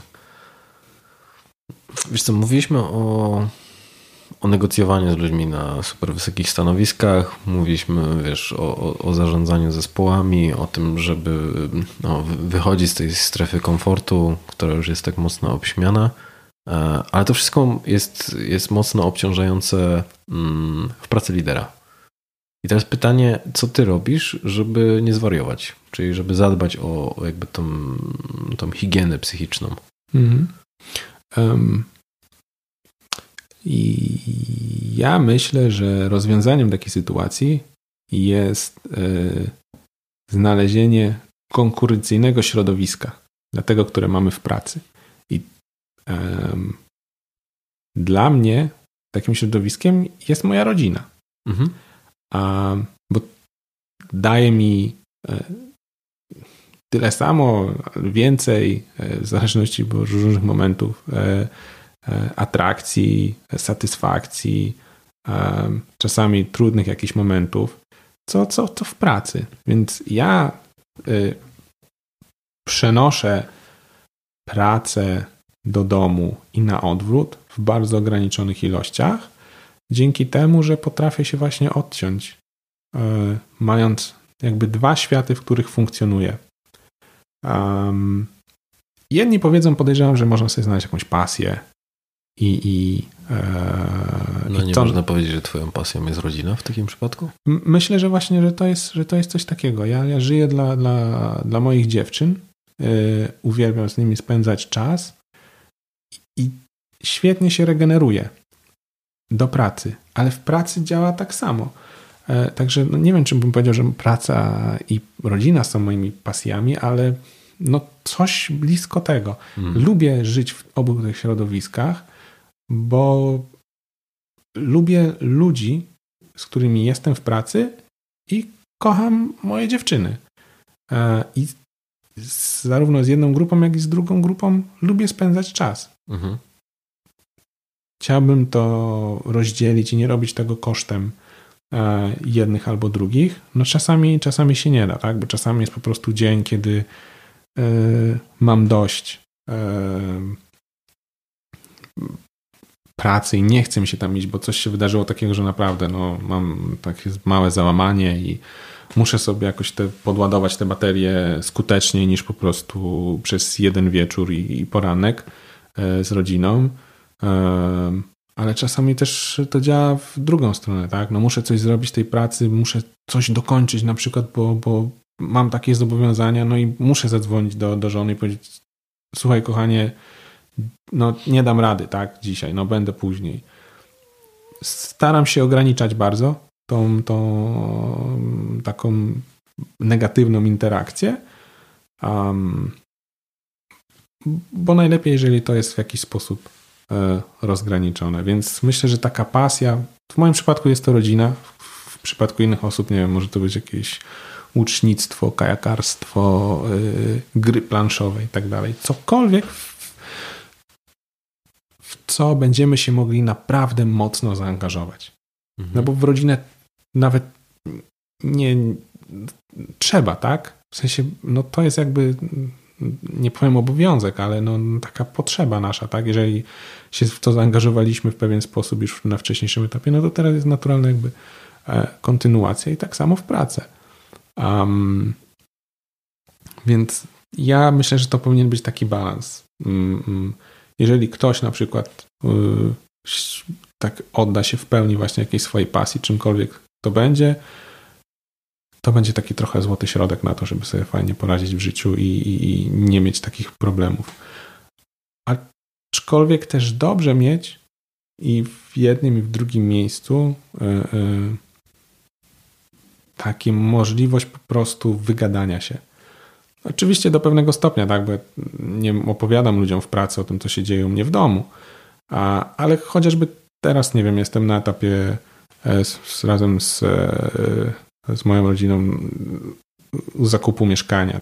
Nie widzę powodu, dlaczego nie miałbym o tym powiedzieć na przykład znajomym czy swojemu dyrektorowi, kiedy poruszamy różne takie poboczne kwestie. I tak samo, jeżeli mamy jakieś kwestie związane z pracą i nie wiem, są jakieś problemy się pojawiają, to oczywiście bez zbędnych szczegółów, ale mogę spokojnie o tym porozmawiać z moją żoną, która jest zainteresowana e, tym, co się dzieje u mnie w, w życiu zawodowym i, i, możemy sobie to. I też w różnych stopniu jakby te osoby są też inspiracją tak? do mhm. pewnych działań, które możemy zrobić, podjąć na tym drugim polu, więc no to wszystko się... To spojrzenie człowieka z zewnątrz, czy to właśnie żony na to, co dzieje się w pracy, może być, wiesz, e, jakby tego z tak. perspektywy koguta, tak, e, że, tak. że, ktoś patrzy zupełnie, zupełnie obok na to, co się u ciebie dzieje i, i może widzieć rzeczy, których ty nie dostrzegasz, chociaż może je pod nosem. No, to już o tym rozmawialiśmy, tej, tej, tej mojej zmiany, tak? gdzie, gdzie tym a, triggerem, e, czyli tym cynglem do tej zmiany e, e, no była moja żona w moim podejściu do, do, do zarządzania e, mhm. zespołem. Um, więc no i myślę, że do tego jeszcze, nie wiem, grupa właśnie jakichś, jakichś przyjaciół, e, znajomych i naprawdę mamy e, świetny balans między życiem zawodowym a życiem prywatnym. Mhm. Jakbyś miał wskazać jedno mm, takie nastawienie, które było dla ciebie bardzo ograniczające, to co by to było? A, powiedziałbym przerośnięta pewność siebie. Mhm. Um, ja pracowałem tak trochę na pół gwizdka zawodowo, na przykład w agencji nieruchomości, na studiach, w call center. Um, I te studia, które wybrałem ze względu na to, że na historii były super imprezy. Um, tak y, budowały we mnie takie przekonanie, na że... historii były super imprezy? Tak, tak. A co na psychologii są lepsze, myślisz? Musimy nie, porównać po prostu, kiedy. po prostu, wiesz, to nie, nie jest kierunek, który kończy się z takim bardzo mocno imprezowym stylem mm, życia. Bardzo, nie wiem jak teraz, jak to się zmieniło, ale w moich czasach było to bardzo, bardzo imprezowe. Mm. Może też trafiłem na takich fantastycznych ludzi. Okay. Um, natomiast y, byłem taki trochę bardzo przekonany o swojej nie powiem doskonałości. Bo też e, ja zawsze uwielbiałem historię i też te studia poza powiedzmy tam egzaminem z historii nowożytnej Polski i, i kultury e, e, przeszły mi bardzo łatwo. I myślałem, że tak samo po prostu będzie w pracy. A, I to takie zderzenie, że wszystko takim, byłem trochę takim milenialsem wyprzedzającym trochę swoją epokę, myślę. Mhm. I to, to, to zderzenie z tą rzeczywistością, że nic tak nie przychodzi łatwo. Nie wiem, nasłuchałem się na rozmowie rekrutacyjnej na przykład, że UPS tak, daje możliwości rozwoju i ja już myślałem w tych kategoriach, także o spoko, nie wiem, tam administrator, koordynator, team leader, to ja to osiągnę po prostu, nie wiem, tak, w ciągu... W trzy miesiące. No nie w trzy miesiące, ale no nie wiem, w ciągu tak co roku awans na przykład, nie? No bo przecież mm, dlaczego nie? Um, I to właśnie też e, czasami byłem zbyt pewny, zgłaszając się do pewnych e, rzeczy. I to jest taka trochę też przestroga, żeby trochę przysłowiowo mierzyć siły na zamiary, że warto mhm. zaryzykować czasami, ale też nie nadmiernie. Ja na przykład zgłaszałem się do różnych rzeczy, do których a, zrobię, żeby się właśnie bardziej może pokazać, tak, że coś, coś zrobię, a to kończyło się tym, że nie potrafiłem tego dowieść i był problem. I bardziej traciłem na tym wizerunkowo niż zyskiwałem. Takie też mi się zdawały, zdarzały przypadki, ale to skłoniło mnie do tego właśnie, żeby um, zacząć się zastanawiać nad tym podejściem. Um, że może jednak warto nabrać pokory i um, no nie, nie, nie empatować takim e, wizerunkiem pewniaka i że to jestem oto super ja i, mo, i mogę wszystko. Mhm. Myślę, że byłem po prostu zbyt, zbyt pewny, zbyt pewny siebie i pomimo tego, że na przykład pewne osoby mm, nie powiem wytykały mi to, ale wspominały o tym, że czasami można mnie tak odebrać. A jakoś tak lekceważyłem. No stwierdziłem, że skoro jest takim właśnie... No, pewność siebie to po prostu klucz do sukcesu. Tak, tak właśnie tak, tak, tak myślałem, że przecież no to chyba dobrze, tak że no to, że zarozumiali, to pewnie oni do końca nie rozumieją. Zazdroszczą. Ta, albo, albo, albo zazdroszczą, tak. No bo to też było tak, na przykład ja zaczynałem swoją pracę y, i ze względu na znajomość języka hiszpańskiego y, zarabiałem, nie powiem, astronomiczne pieniądze, ale y, poszedłem do pracy i, i, nagle się okazało, nie wiem, że zarabiam więcej niż moja mama, która miała 40 lat po prostu pracy nauczyciela. Mhm. Myślałem, że jest super młody człowiek, który ma gdzie mieszkać, um, tak naprawdę, no nie wiem, tam jakieś opłaty podstawowe, jakieś tam i cała reszta na przykład tych pieniędzy na cokolwiek. No może trochę tutaj pod y, tą, tą, tą kopułą przysłowiową y, uderzyć ta sodówka. No mhm. ja trochę się tak zachłysnąłem tym. Wow, super, fantastycznie, nie? Pracuję w korporacji, amerykańskiej. Takie trochę marzenie, może zawsze widziałem te wszystkie filmy i, i tak i, i super, płacą mi za to ekstra pieniądze, nie? Mhm. A jeszcze ta praca w sumie fajna, daje dużo szans. Ja się zgłaszam do wielu rzeczy, jestem aktywny, wow, super. Wydawało mi się, że robię ekstra wrażenie, nie? I no i jak się zacząłem odbijać od tych ścian właśnie przez takie swoje głupie trochę podejście i, i, i na przykład zgłaszanie się do tych rzeczy, no to wtedy zdałem sobie sprawę, że weź ty chłopcze trochę nabierz pokory. Mhm. I, i, I też spotkałem na swojej drodze osobę, która mm, też była w stanie mi to powiedzieć, żeby nie być takim kozakiem trochę. Um, no i miałem właśnie, właśnie to szczęście. Jak się wtedy poczułeś, kiedy ktoś ci powiedział to wprost? No nie wiem, ja przez, przez, chwilę, e, przez chwilę trenowałem, trenowałem boks.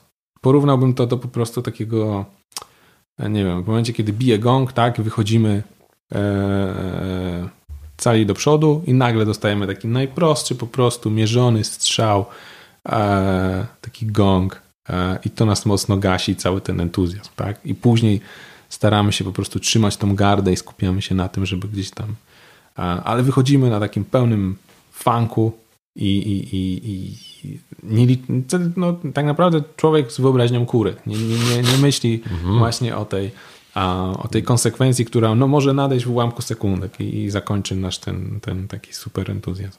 Mhm.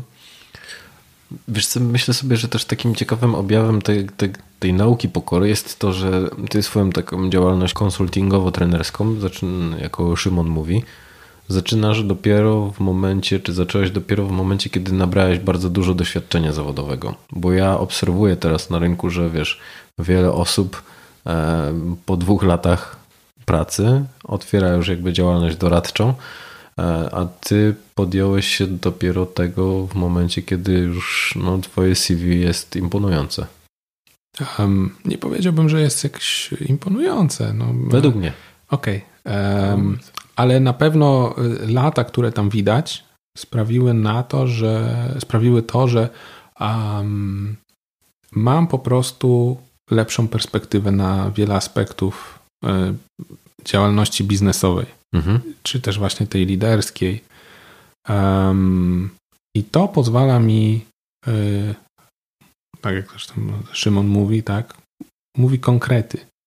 Ja opowiadam o rzeczach, które z własnego doświadczenia poznałem, które często były moimi sukcesami, ale też wielokrotnie moimi porażkami.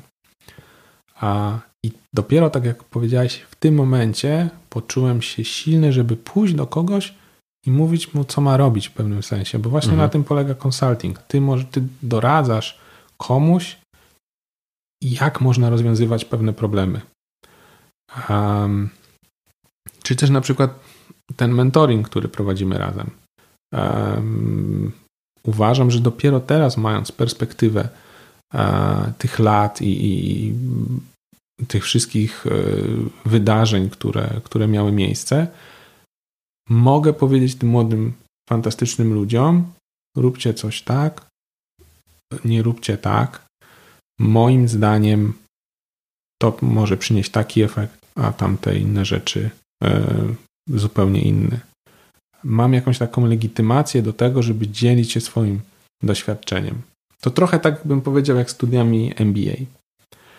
Fajnie jest tak, bo nie wiem, czy tak jak z różnymi certyfikatami, z te strony kuszą, ludzie, którzy mają MBA zarabiają tam 20% więcej.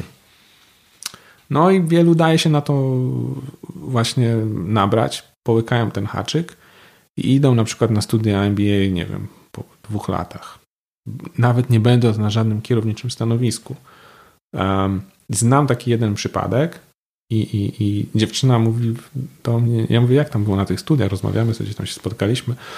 Um, ona mówi, ty, ale nie mam w ogóle o czym gadać z tymi ludźmi, nie? Co ja tam robię? A już tyle hajsu po prostu w to wrzuciłam. Um, ja mówię, no, no, a kto tam jest na tych studiach, nie? No wiesz, tu prezes tego, tej firmy, e, jakiś tam dyrektor finansowy, kontroler gdzieś tam w jakiejś firmie, nie?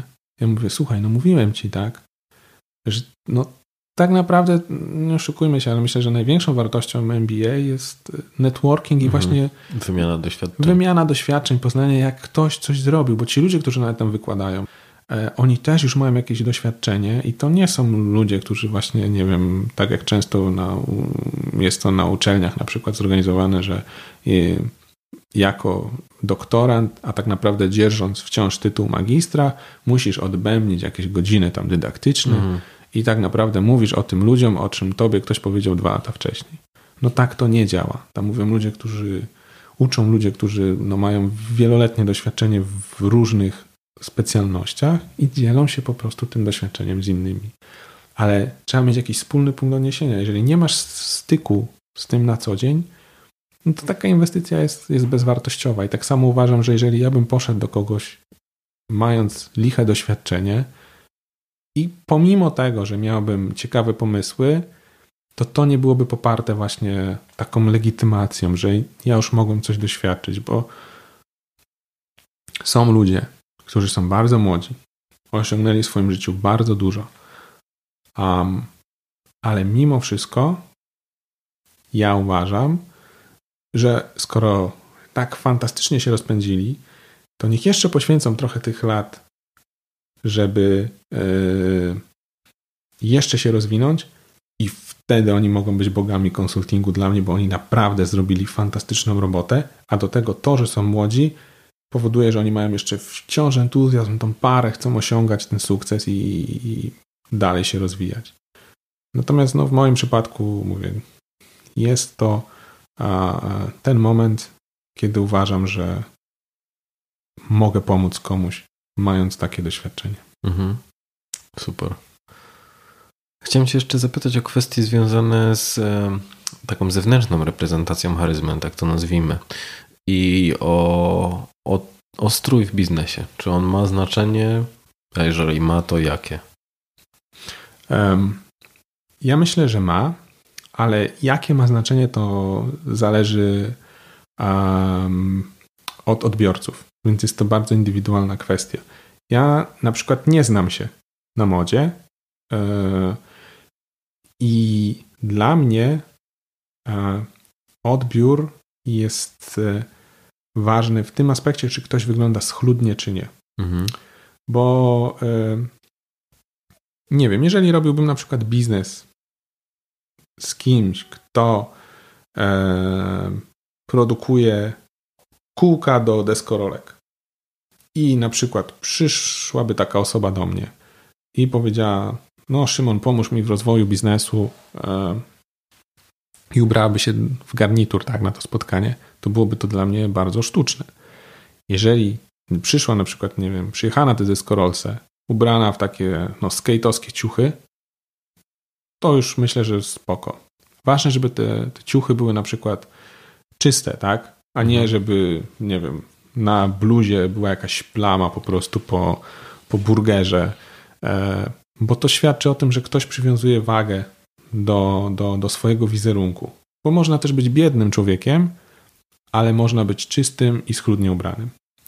E, nie każdego stać na jakieś super fantastyczne, najmodniejsze ciuchy i to nie o to chodzi. E, nie każdy też, tak jak ja, zna się na modzie i potrafi się, się ubrać i bardziej, powiedzmy, kopiuje pewne wzorce, ale ważne, żeby to właśnie była jakaś czystość, był w tym jakiś taki ogólny sens i też a, oddawało to nas. Mhm. Bo... A co, co, co ta czystość, czego ona jest przejawem? Mm, zawsze babcia mi powtarzała, że faceta, dobry facet to taki, który ma czyste buty. Mhm. I ja też zwracam na to uwagę bardzo dużą i denerwuje mnie właśnie, że no w naszych warunkach e, w Polsce, szczególnie we Wrocławiu, jest trudno z czystością butów, bo te chodniki są jakie są i, i nie będziemy tutaj wchodzić w szczegóły, ale no akurat trudno jest o ten aspekt, ale uważam, że to bardzo oddaje naturę człowieka. Jeżeli ktoś potrafi poświęcić te 5 minut, żeby przed wyjściem e, na przykład przetrzeć te buty, albo jeżeli na przykład, nie wiem, jest taka pogoda, że rano świeci słońce, ale po południu pada ten deszcz. I te krople, no to już taki teraz mój e, e, super przykład, ale i te krople na przykład widać, że te buty są na przykład, nie wiem, nasmarowane dobrze, bo te krople tam się, czy tam zaimpregnowane, bo te krople tam się odbijają od tych butów Albo ktoś po prostu, nie wiem, idzie na spotkanie i te buty są dobrze zakonserwowane, bo były wyczyszczone i przygotowane jakoś odpowiednio i wystarczy przetrzeć je chusteczką higieniczną, żeby one na przykład z błota i one dalej super świetnie wyglądają. To jest, e, to dla mnie świadczy, że, że ta osoba dba o siebie, to znaczy, że potrafi zadbać też o, o inne rzeczy, że mhm. przywiązuje taką uwagę, tak, do, do, do, do, do, takich, do takich szczegółów, no i to pokazuje, że ta osoba jest taka uporządkowana, porządna, nie wiem, jak to może taki trochę truizm, i, ale, ale pozytywnie odbieram taką osobę. Mhm, czy jakby trochę przenosisz to, że forma ubioru e, może być taką ekspresją tego i pra zwiększa prawdopodobieństwo, że jeżeli ktoś ubiera się schludnie, to też jakby będzie bardziej sumiennie podchodził do biznesu, bardziej, bardziej schludnie będzie go wykonywał? E, myślę, że tak. Myślę, że w pewien sposób tak e, to ubranie oddaje, tak jak powiedziałem, nasz, nasz charakter, naszą osobowość. Mhm. E, bo to, jak my sobie tam traktujemy, to po prostu nasze wierzchnie odkrycie i to jest jakaś forma naszej identyfikacji. Mhm.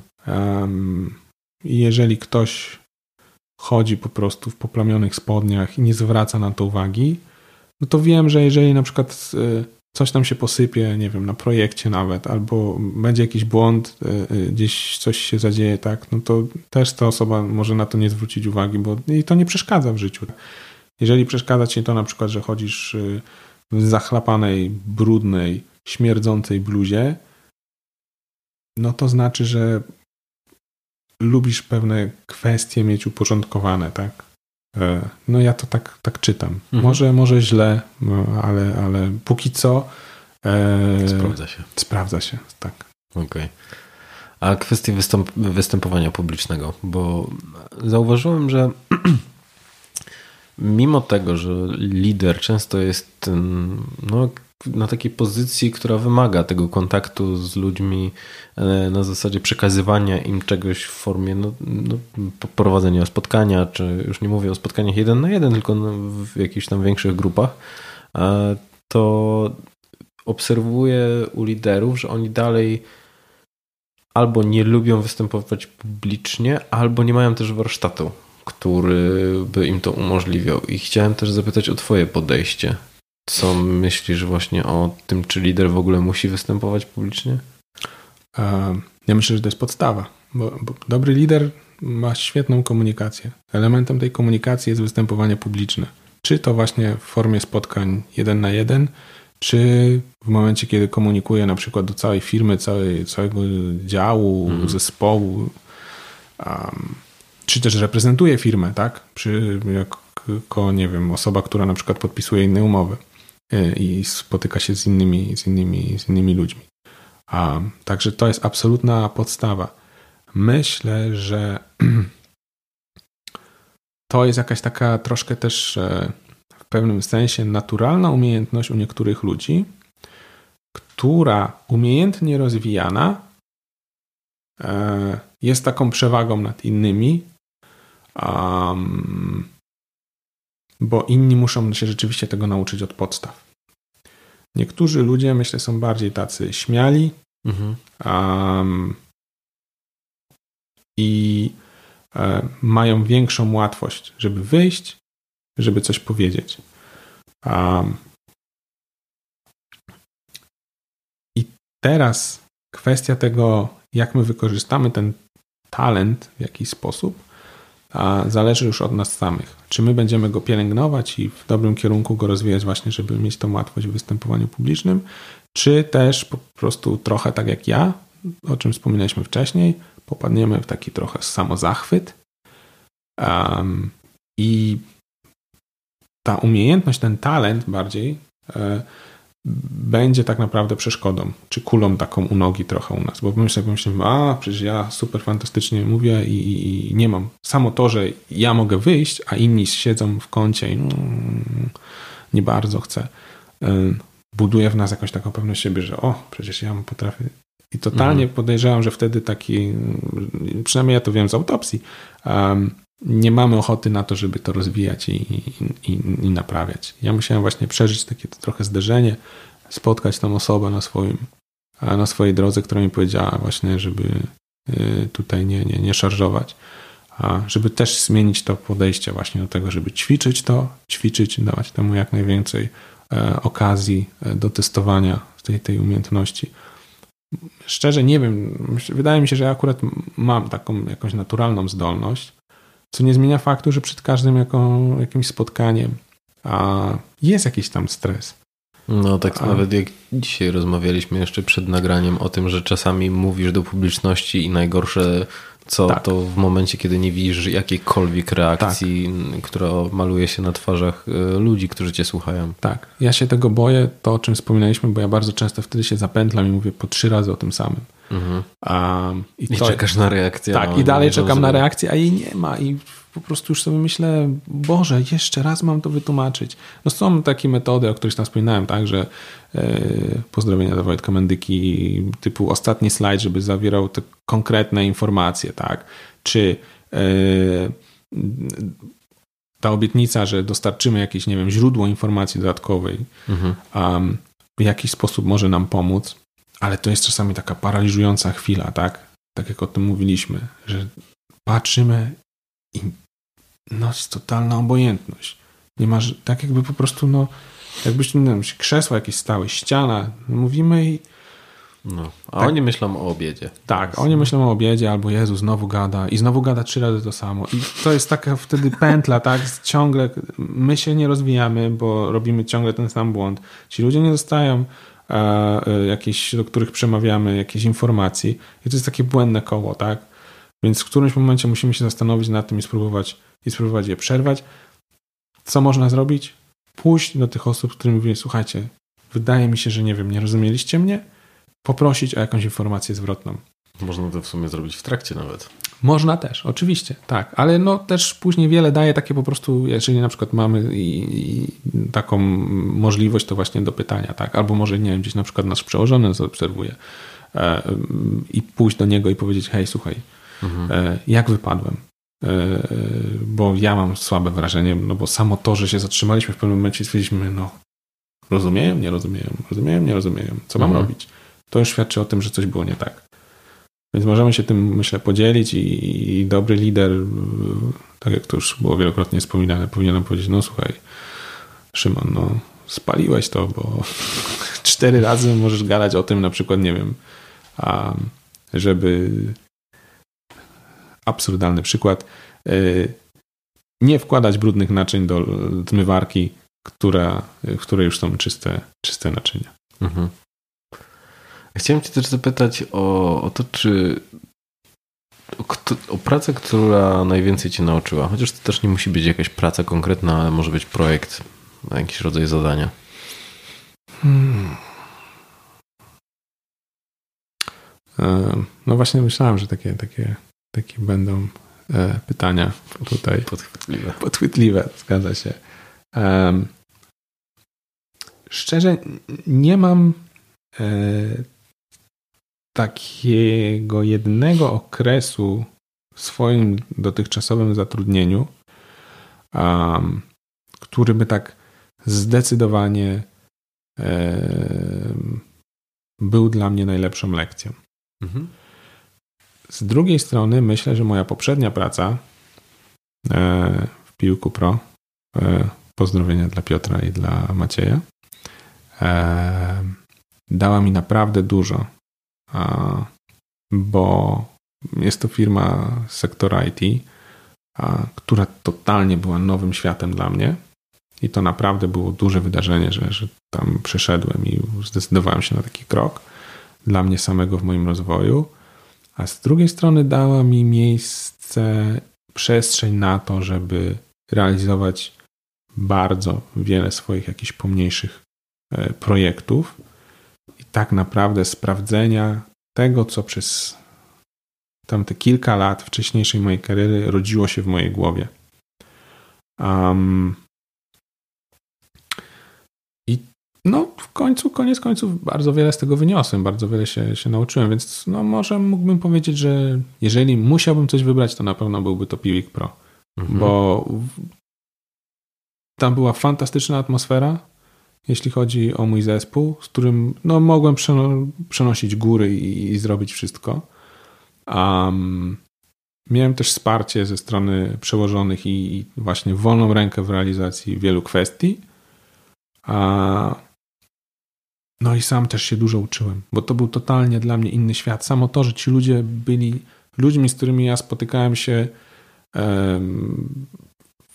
wcale, bądź też bardzo rzadko i też bardzo ograniczonej wersji, bo nie wiem, tak, to są de DevOpsi, e, e, deweloperzy, administratorzy systemów, gdzie ja spotykałem się no, z kimś, kogo można by określić mianem informatyka w postaci supportu, tak, jakiegoś helpdesku.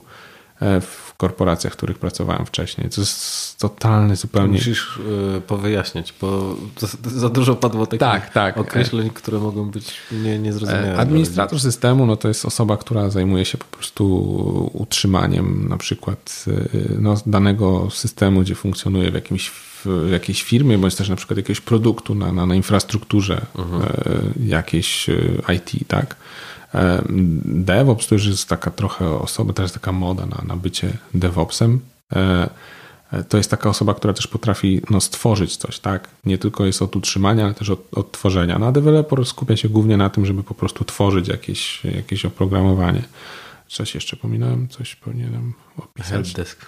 Helpdesk, tak. Helpdesk to, to taka przemiła instytucja e, w każdej dużej firmie. Ratująca życie. Ratująca bardzo często życie.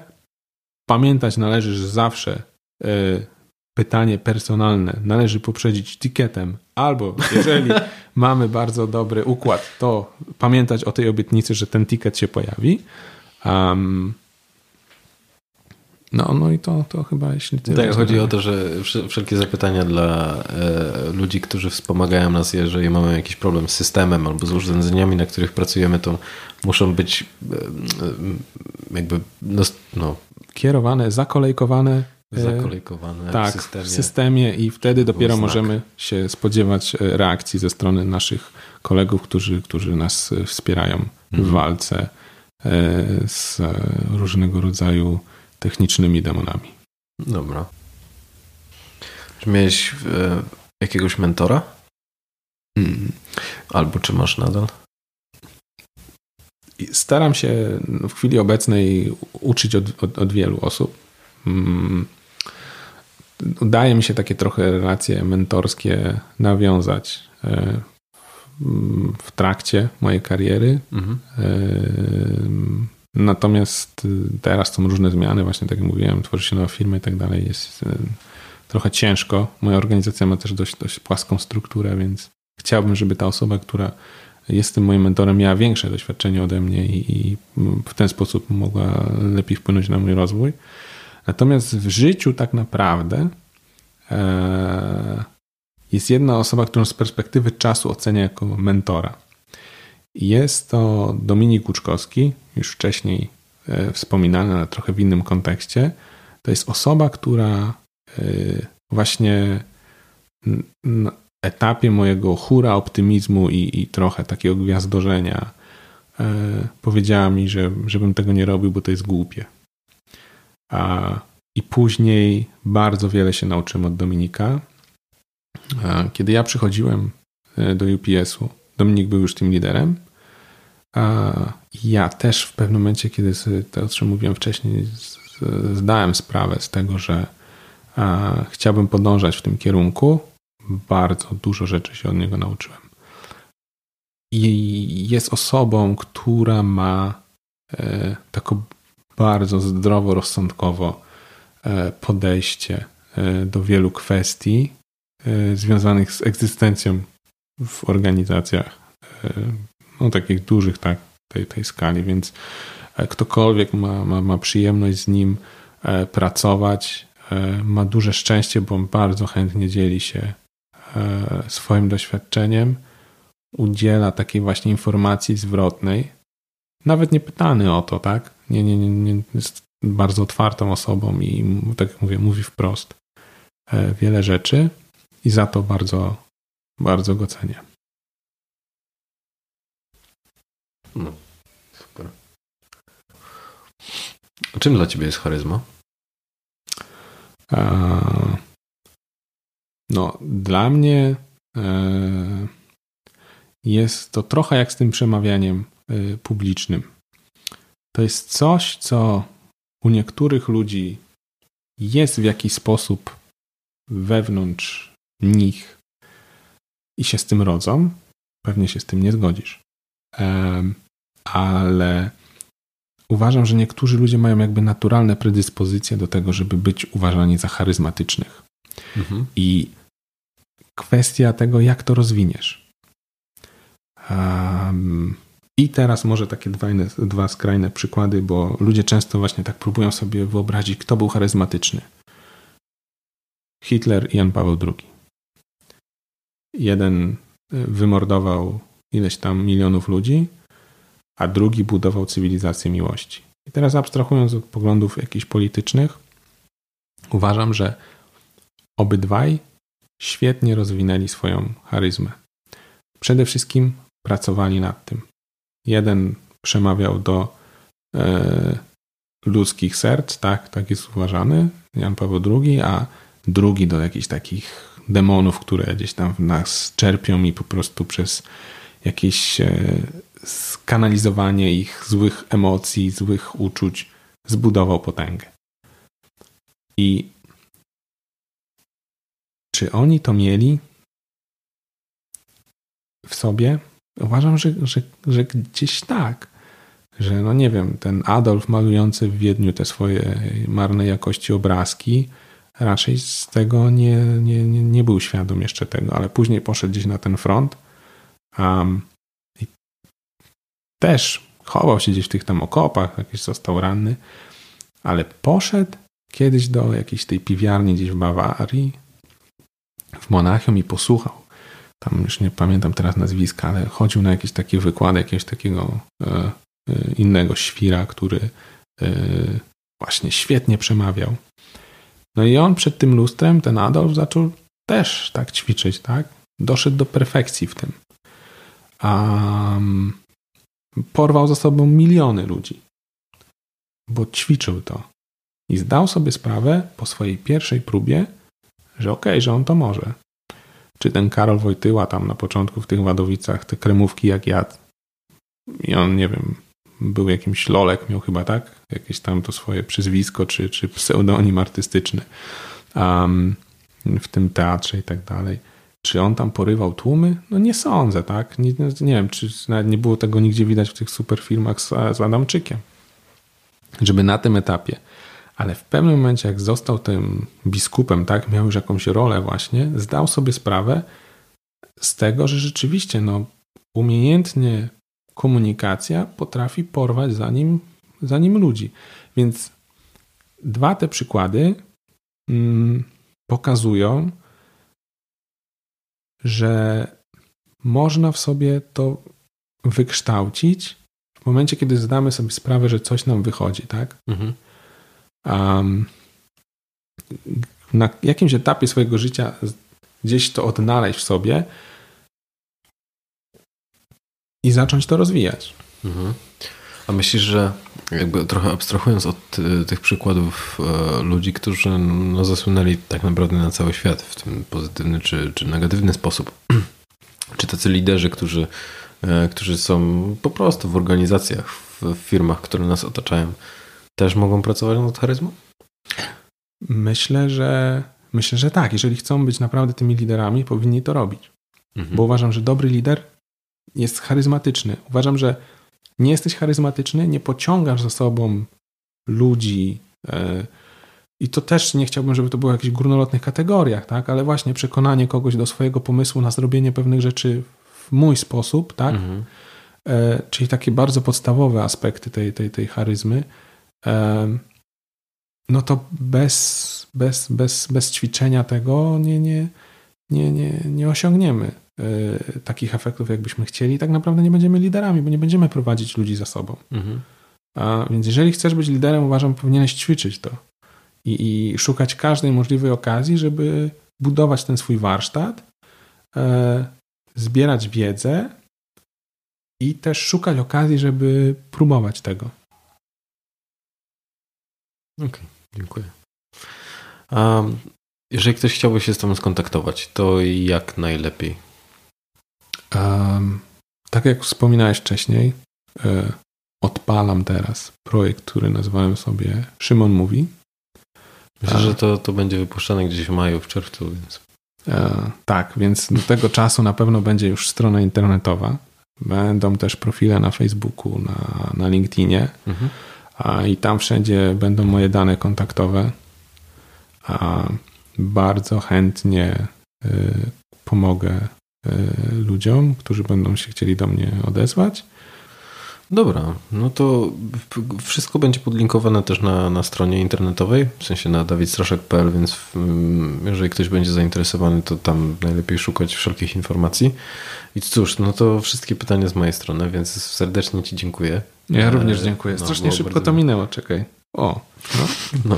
Tak. Także szkoda, szkoda, bo bardzo fajnie, mógłbym tu zostać jeszcze. No to wiesz, to wszystko, możemy kiedyś do, dograć kolejny odcinek, więc wszystko przed nami. Dobra, no to co, jeszcze raz dziękuję. Ja również za, za szansę i okazję i no jak zawsze, lubię z tobą spędzać czas, rozmawiać, więc to była sama przyjemność. No dziękuję, ja mam takie same odczucie. Ale zanim wrócicie do swoich codziennych zadań, to chciałbym was prosić jeszcze o małą przysługę. Jeżeli znaleźliście w tym odcinku cokolwiek wartościowego dla siebie, to chciałbym Was prosić, żebyście pomyśleli o jednej osobie w waszym, e, waszym, spośród Waszych znajomych, którym ten odcinek mógłby się przydać i po prostu podesłać go do niej. Dzięki temu ja będę mógł trafiać bezpośrednio do osób, które byłyby zainteresowane daną tematyką. No i zachęcam też do tego, żebyście śledzili podcast charyzmatyczny e, w social mediach, na LinkedIn, na Facebooku, na Instagramie, na Twitterze. No i tyle. Dzięki wielkie, że jesteście i słuchacie i do usłyszenia w następnym odcinku. Cześć.